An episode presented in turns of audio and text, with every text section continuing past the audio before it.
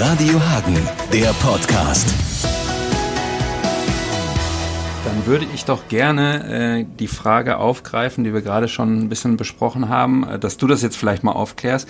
Hast du jetzt wie Nena gesungen oder Nena wie du? Wie war's? Ich fand es immer sehr lustig, dass unsere Stimmen verglichen wurden, weil im Grunde hatten wir gar keine Stimmen, wir hatten Stimmchen. Wir hatten so junge Mädchenstimmen und dass die sich ein bisschen ähnlich anhören, das ist doch ganz normal.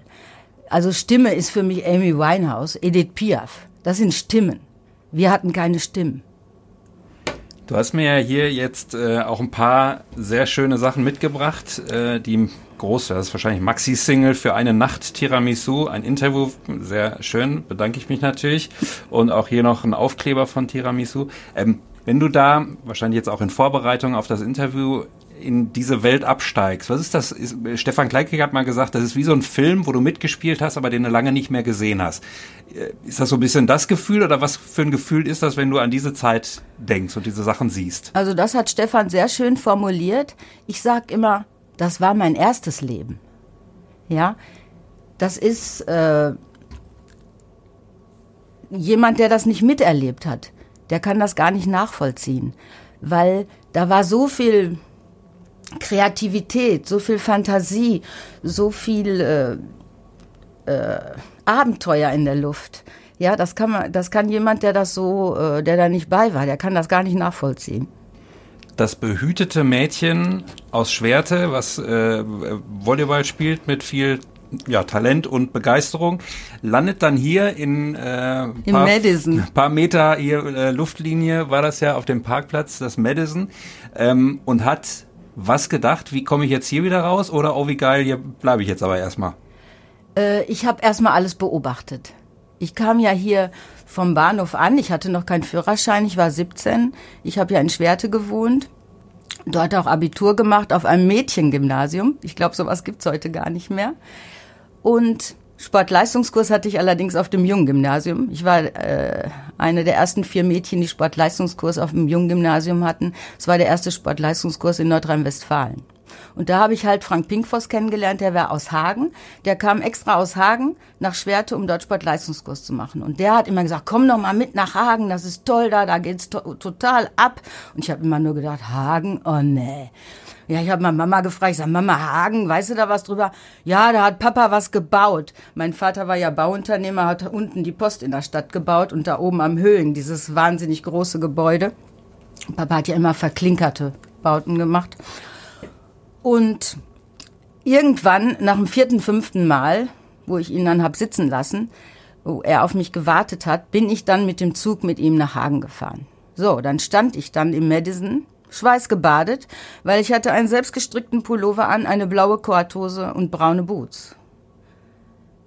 Das unterschied mich doch schon recht deutlich von den anderen, die in dieser Diskothek waren. Rocker, Punker, Zuhälter, Musiker mit Ketten hinten und vorne. Ich kam mir da schon echt wie so eine kleine Feldmaus vor, die jetzt mal in die große Stadt gekommen ist. Dann kam Lena auf mich zu, das war eine Freundin von Frank, guckte einmal so an mir runter, konnte irgendwo nichts Aufregendes entdecken. Ich war ja noch nicht mal geschminkt, sah aber trotzdem gut aus. Das konnte ich mir jetzt nicht verkneifen. Und sagte nur, schönen Schmuck. Da dachte ich mir, hier wirst du also auf deinen Schmuck reduziert.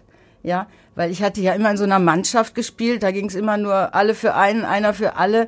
Da wurden solche Bemerkungen gar nicht gemacht, sowas kannte ich überhaupt nicht. Ja, da dachte ich mir, hier musst du dich aber warm anziehen. So, und dann habe ich mir das alles angeguckt, wie die alle so angezogen waren und habe daraus meinen eigenen Stil entwickelt. Und der war gar nicht schlecht. Und dann kam es ja dazu, ist ja so ein bisschen so eine Laune des Schicksals irgendwie. Das Jahr, Nena hob dann irgendwann ab auch mit, nach den Stripes kamen dann die großen Hits. Dass du da auf einmal auch so in diese Nachfolgerin, Nebenbuhler-Rolle irgendwie gedrängt wurdest. Vielleicht sagst du mal kurz, wie es dann überhaupt dich in ein Tonstudio verschlagen hat, wie das dazu kam und wie du das dann erlebt hast. Auf einmal hier dass dich auch alle danach fragen, ja, hier mit Nena und wie ist es denn und so weiter. Ich habe Rainer Kitzmann getroffen, der hat zu mir gesagt, Katja, ich habe da noch ein paar Songs in der Schublade, möchtest du die nicht singen? Da habe ich einfach Ja gesagt und habe überhaupt nicht an die Konsequenzen gedacht. Ja, aber das habe ich oft in meinem Leben gemacht. Erstmal machen und dann, dadurch bin ich in viele Fettnäpfchen reingetreten, aber das bereue ich nicht. Ja, ich war immer sehr spontan und habe das einfach gemacht. Und Rainer war ja auch ein netter Kerl und guter Gitarrist und warum sollte ich das nicht machen? Dann haben wir zu Hause im Wintergarten ein bisschen zur Klampfe gesungen, Woche später Demos gemacht in der Rock Ranch. Und 2 Wochen später hatten wir in Hamburg, war ich bei Plattenfirmen und stand ich da und hatte einen Plattenvertrag. Das war schon recht aufregend. Und dann ist man auf einmal Musikerin, Pop-Sternchen, wie du gerade gesagt hast. Genau. War man das dann auch tatsächlich oder hat man sich eigentlich die ganze Zeit so gerieben und hat gedacht, wann wache ich jetzt gleich auf? Nein, das hatte ich nicht. Mir war das schon alles sehr bewusst und ich habe das auch alles gerne gemacht. Das Einzige, was vielleicht besser gewesen wäre, Rainer hatte ja alle Stücke geschrieben und auch die Texte gemacht, dass ich mich noch mehr hätte einbringen müssen, dass es noch etwas persönlicher geworden wäre. Das hat dann hinterher Kai Hawaii für mich versucht, er hat schöne Texte für mich geschrieben, aber da war es schon zu spät, da wollte die Plattenfirma kein Geld mehr investieren. Ja, ich habe hier einen Text mitgebracht, den Kai für mich geschrieben hat. Wenn die grauen Herren an den Ecken stehen und mit ernstem Blick auf ihre Uhren sehen, wenn die Zeit stillsteht in der ganzen Stadt, dann lauf ich los, spring über Pfützen, Zeit zu lieben, Zeit zu leben, alle Macht der Fantasie. Unter dem Pflaster liegt der Strand, Sprüche an der Häuserwand. Schön, ne? Sehr schön, ja, ja. Eigentlich dann auch wieder, das war ja wahrscheinlich dann auch so die Zeit, neue Männer braucht das Land oder so. Ja, aber dafür war es für mich wahrscheinlich noch zu früh. Ja, zum falschen Zeitpunkt dann vielleicht. Genau. Das war ja dann wahrscheinlich, ich meine, du hast es nicht drauf angesetzt, jetzt irgendwie der große Musikstar zu werden, war es dann da drin und dann hört das irgendwann auf. Ja. War das dann erstmal sozusagen Entzug, große Enttäuschung oder hast du dann gedacht, ja gut, dann mache ich halt jetzt was anderes? Das lief so, glaube ich, zusammen. Ich war ja mit Kai Hawaii befreundet, wir haben ja auch zusammen gewohnt. Er hatte mich verlassen, weil er ja Stefanie Wong kennengelernt hat, die ihn dann völlig ruiniert hat. Ich meine, ich kann das ja ruhig erzählen, weil er hat das ja auch in seinem Buch geschrieben, warum das so war. Und ich habe mich dann auf mein Studium konzentriert und bin Grundschullehrerin geworden, Sportlehrerin. Das war mein Traumberuf. Das heißt, das war dann sozusagen eigentlich mehr als Plan B, weil es eigentlich viel mehr dein Ding war? Oder wie würdest du das sagen? Ich hätte es auch nicht schlimm gefunden, wenn ich erfolgreich geworden wäre. Warum? Ja, ich hätte da gut mit umgehen können. Ja, ich wäre da intelligent genug zu gewesen, mit Erfolg umzugehen. Das wäre jetzt nicht schlimm gewesen. Aber ich glaube nicht, dass ich der gleiche Mensch geworden wäre wie der ich geworden bin. Ich bin sehr bodenständig geworden. Auch von zu Hause aus war ich das ja eh schon. Und ich habe das nie bereut, dass ich nicht erfolgreich geworden bin. Also das war für mich damals nicht so ein großes Problem. Ich habe dann meine Staatsarbeit über die Frau im deutschen Schlager geschrieben, von den ersten Gassenhauern an, die Texte analysiert bis heute. Heute singen sie ja immer noch, ich will mit dir am Strand auf weißen Pferden reiten. Da hat sie ja im Grunde gar nichts geändert, ne? Immer noch dasselbe Reimlexikon wahrscheinlich. Also ich will da jetzt niemanden beleidigen, aber ich habe durch Zufall letztens mal diese Schlagersendung Schlagerboom oder wie das hieß gesehen, wo dann eine Sängerin angezogen war, wie als wenn sie auf so einer Raketenabschutzstation stehen würde und sang dann, ich will mit dir auf weißen Pferden reiten, am Strand reiten und so. Da habe ich nur gedacht, Katja, das hat sich seit 100 Jahren in der Schlagerbranche hat sich nichts geändert. Ja. Was aber natürlich frappierend ist, dass da ja noch richtig Geld verdient wird. Auch die verkaufen ja auch noch CDs. Das ist ja bei den anderen Genres, die man jetzt vielleicht nicht so belächeln würde, gar nicht mehr so. Also ist Rock, erstaunlich, ne? Bands und so, die verkaufen ja nichts mehr. Ja, aber das ist halt so ein gewisser Stil, der erfüllt so Klischees, ja, von Liebe und Verlassensein und geliebt werden. Da werden solche Träume bedient. Warum nicht? Ich gucke mir auch mal gerne Schnulze im Fernseher an. Das hat auch seine Lebensberechtigung. Und ich finde so, die Schlagersängerinnen, die haben doch auch manche eine tolle Stimme. Und ich meine, ich will jetzt nicht über die Qualität der Texte was sagen. Ich würde sowas nicht singen. Aber Das hat auch seine Lebensberechtigung. Und wenn ich dann Roland Kaiser sehe, der damit weiß ich nicht wie alt, ja, da noch singt. Und ich war ja auch in Radiosendungen mit Schlagerstars. Aber ich muss sagen, das sind, ich muss jetzt mal das Wort sagen, ziemlich abgewichste Typen. Entschuldigung. Die gehen dann wirklich so raus und sagen, jetzt kochen wir die Mütterchen mal ein bisschen ab. Ne? Die wissen schon, dass der Rubel rollt. Wie sie den, das... so darbringen können, dass die darauf abfahren. Zirkuspferde im besten Sinne wahrscheinlich, ja, könnte man sagen. Ja. Was ich aber noch sagen wollte, ich habe ja dieses ganze Popstar-Spektrum, ich habe das ja alles erlebt, ich habe alles gemacht. Große Poster hingen von mir in den Musikläden, ich war im Fernsehen, in Bananas, Musikladen, ich war in ganz vielen Kindersendungen. Ich habe diesen Film gedreht. Das waren alles Sachen, die mir hinterher in meinem Beruf als Lehrer wirklich geholfen haben. Als Lehrer machst du jeden Tag 4-5 Stunden eine One-Man-Show. Ja. Musst auch die Spannung hochhalten, damit keiner einschläft. Ja. Das hat mir sehr geholfen, auch vom Selbstbewusstsein her. Ja, ich konnte ja da zack vor eine Klasse treten, da waren ja nur 25 Mann. Das war für mich kein Problem. Das ist mir leicht gefallen und hat mir auch Spaß gemacht. Und ich habe viel mit den Kindern gesungen, getanzt, gelacht und das war eine wunderbare Zeit. Und was die Kinder mir zurückgegeben haben, wie viele Briefe ich zu Hause habe, Dankeschreiben für schöne 4 Jahre. Ich war ja Grundschullehrerin. Was die Kinder mir so auch an Liebe zurückgegeben haben, das waren meine Fans. Das waren meine echten Fans. Und das ist auch der Grund wahrscheinlich, warum für dich das nie in Frage gekommen ist, zu sagen, Mensch, lass uns doch hier nach 10 Jahren, nach 20 Jahren, nach 30 Jahren nochmal Tiramisu wiederbeleben und nochmal auf die Reise gehen. Vielleicht... eine große nochmal in diesem Schlagerbereich oder so. Ich meine, da kann man ja durchaus auch dann Geld verdienen oder auf diesem Ticket nochmal fahren. Machen ja andere auch. Das war nie, stand nie im Raum. Ja, erstmal brauchte ich es finanziell einfach nicht. Deswegen bin ich wahrscheinlich nicht auf den Gedanken gekommen. Heute hat man ja oft den Eindruck, die singen immer noch, ne, weil sie ein bisschen in eine Kasse einspielen müssen. Wenn ich jetzt Nena sehe, die so für so eine Supermarktkette Werbung macht, das möchte ich mit 60 auch nicht mehr machen. Hm. Ja. Also das wäre jetzt nicht mein Traum. Auch wenn die anderen dann sagen, ja, da kriegt's aber irgendwie, wer weiß was für. Ich möchte es nicht machen. Ich möchte auch ungeschminkt zu meinem Mülleimer gehen können, ohne dass ich von einer Bunten fotografiert werde und oder es irgendwelche Vorher-Nachher-Fotos gibt. Ja. Was macht eigentlich oder vor, so? Ja, genau, was macht eigentlich vor den Wechseljahren, nach den Wechseljahren, wie viel hat sie denn zugenommen und, ne?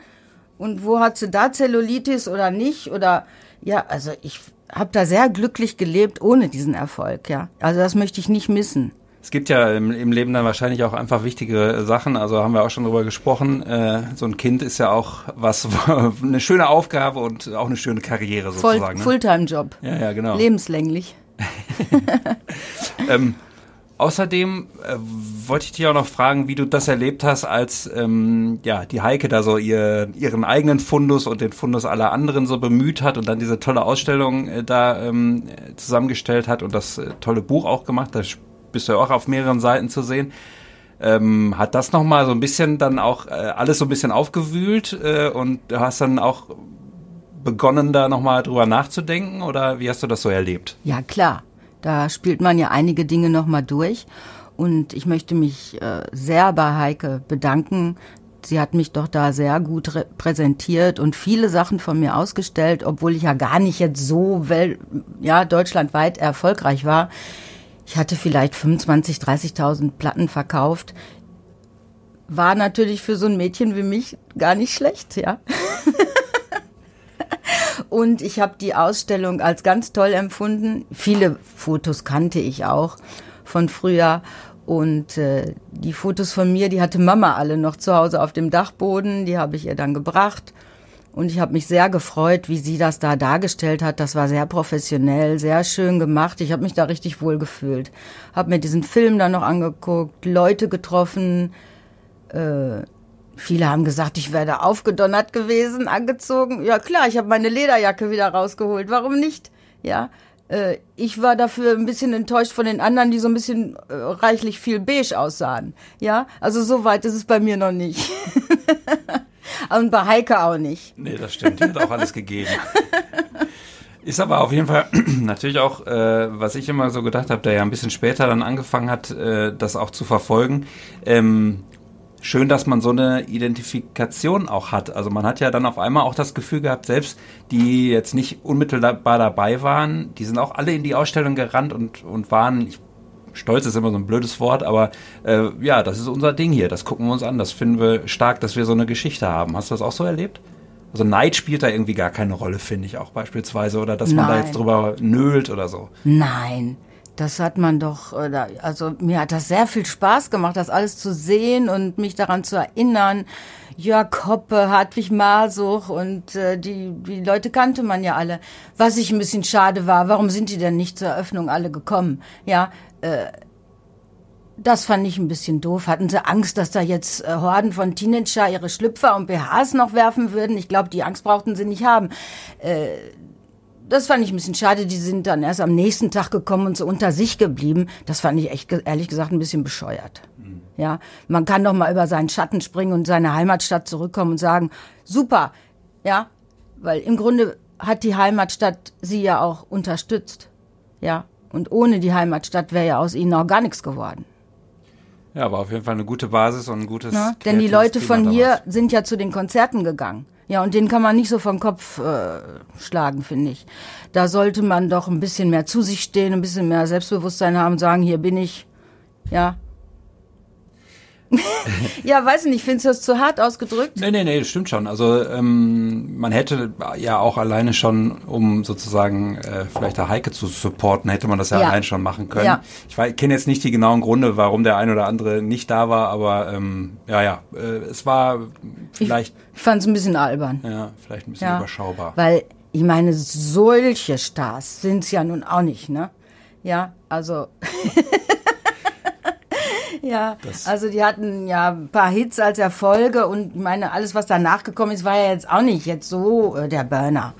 Ja. Hätten wir security-technisch, hätten wir das gewuppt gekriegt. Ja, denke ich auch. Ja.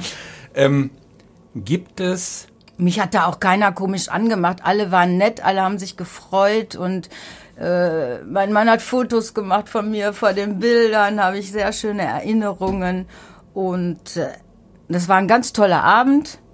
Und ich habe auch noch Julius getroffen von Philipp Bohr im Voodoo Club und hier Captain Horn, Hörnchen und ach, das war toll. Ja. Stimmt, war ein richtig guter Abend. Und ich habe mich ganz lange mit dem Museumsdirektor unterhalten, habe mich auch in dieses Buch eingetragen und habe den Spruch meines Vaters aufgeschrieben. In Rischenau, da ist der Himmel blau, da tanzt der Ziegenbock mit seiner Frau. Sehr schön. Gibt es so eine Anekdote, die du aus dieser Zeit besonders in Ehren hältst? Entweder weil sie so schön schräg war oder weil es vielleicht auch hätte schief gehen können oder so. Weil ein bestimmter Auftritt oder eine bestimmte Begegnung vielleicht mit irgendwem. Gibt es da sowas, was du... Oh, da gibt es mehrere Dinge. Da wüsste ich jetzt gar nicht, wo ich anfangen sollte. Einmal habe ich Plattenaufnahmen gemacht in Hamburg und... War dann 2 Stunden mit Kopfhörern, habe ich im Studio gestanden und war dann fertig und wollte mich hinlegen. Da habe ich gemerkt, dass im Hinterraum die ganze Zeit Drafi Deutscher zugehört hatte. Und hat zu mir gesagt, Mädchen, du hast Biss. Willst du nicht mal mit mir was zusammen machen? Ich wusste überhaupt nicht, was ich sagen sollte. Ich wollte doch niemals in diese Schlagerecke. Ja? Und das hat ja dann hinterher Isabel Varell bedient. Ja? Die sind ja sehr nah sich gekommen. Na, obwohl Drafi Deutscher finde ich jetzt nicht ganz so schlimm wie jetzt so richtige Schlagerfutzis. Ja, aber hätte ich vielleicht machen sollen. Ja, wäre vielleicht ganz lustig geworden. Oder als ich mich mir wurde mal eine Filmrolle angeboten vom ARD. Die Sendung hieß Kontakt, bitte. Da wurde eine Sängerin gesucht, die die Rolle spielen sollte. Deren Mann war angeblich gestorben und dann sollte sie da auch 2 Lieder singen in dem Film. Und Kai hatte dann 2 ganz traurige Lieder für mich geschrieben. Ich vermisse dich so sehr und solche Sachen. Und dann bin ich da hingegangen, um mich vorzustellen. Und da habe ich gedacht, boah, Fernsehen, ARD, mein Gott, wie sieht das denn hier aus? Das waren so Baracken, alte Holzbaracken, wo ich mich dann vorstellen musste. So kam ich da rein, dann saß da so ein ganzer dicker Produzent hinter dem Schreibtisch. Guten Tag und Sie wollen ja hier diese Rolle haben und so weiter. Ja, dann lassen Sie mich die Musik mal hören. Auf so einem kleinen Kassettenrekorder, so ein ganz erbärmliches kleines Ding, ne, wie wir alle noch auf dem Dachboden stehen haben, grundig. Ich meine Kassette da reingepackt. Dann sagt er, ja, hört sich ja an wie Nena für Arme. Dann habe ich mich so umgeguckt, an eine Decke geguckt, da blättert schon der Putz ab. Hab gesagt, ist auch nicht Hollywood hier? Und da dachte ich schon, ja, Wiedersehen. Und dann hat er gesagt, Mädchen, du hast die Rolle. Also frech sein lohnt sich manchmal schon. War dann die richtige Strategie. Ja, sehr schön. Ich bedanke mich nochmal für das tolle Interview und für das tolle Autogramm natürlich auch. Und ja, ist irgendwie schön, wenn man so ein Kapitel, wenn man so den Frieden damit gemacht hat. So hört sich das ja, auf jeden Fall an. Und auf jeden Fall. Wenn man nicht irgendwie bitter nach Hause oder zurückguckt, sondern sagt, ja, ich bin woanders zu Hause. Ja. Geworden. Dann, und ich habe ja auch die restlichen 40 Jahre ist das ja nicht so, als wenn ich da nur dieser Sache nachgetrauert hätte. Ich hatte ja ein ganz anderes Leben. Ja. Und ich war auch sehr oft nach Frankreich, da habe ich auch noch sehr viele Freunde, spreche auch mittlerweile sehr gut Französisch, weil das für mich sehr wichtig ist, mich mit Leuten unterhalten zu können. Wenn ich nicht mit den Leuten sprechen kann, fühle ich mich wie behindert.